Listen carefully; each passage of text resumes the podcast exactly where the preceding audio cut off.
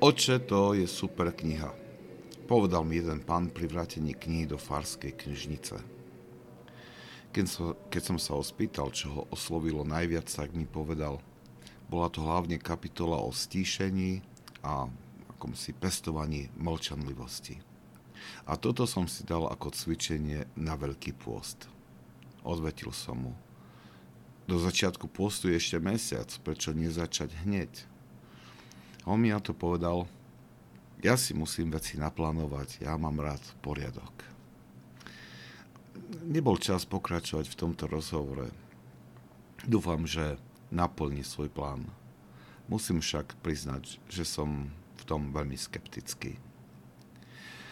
Ak sa nás dotkne Božia milosť vo forme dobrej myšlienky, ukazujúcej na potrebu nápravy v nejakom aspekte nášho života, nemali by sme otáľať.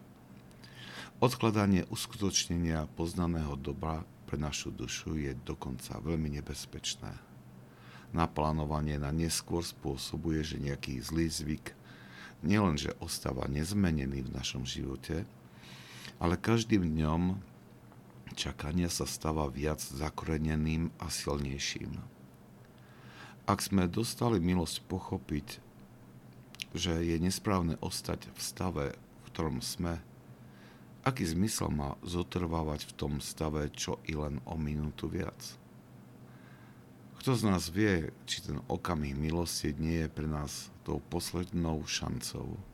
Ako vieme, že, e, že sa do naplánovaného dňa štartu napraví dožijeme, nehovoriac už o tom, že je to veľmi nevďačné voči Bohu, nechať vyprchať moment milosti, ktorý nám ponúkol z lásky k nám.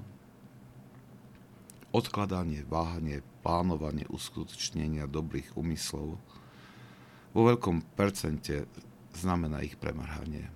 V drvivej väčšine tieto impulzy sa dotýkajú stavov nášho srdca a ich uskutočnenie nevyžaduje žiadnu prípravu. Stačí len naše rozhodnutie. Začneme sa cvičiť k pohotovosti, reagovať na dotyky Božej milosti. Zo začiatku možno nebudeme vždy úspešní, ale každým jedným pohotovým ánom sa naše duše prirodzene viac a viac zbavia nepriatelia duch, duchovného života, ktorým je váhavosť a otáľanie.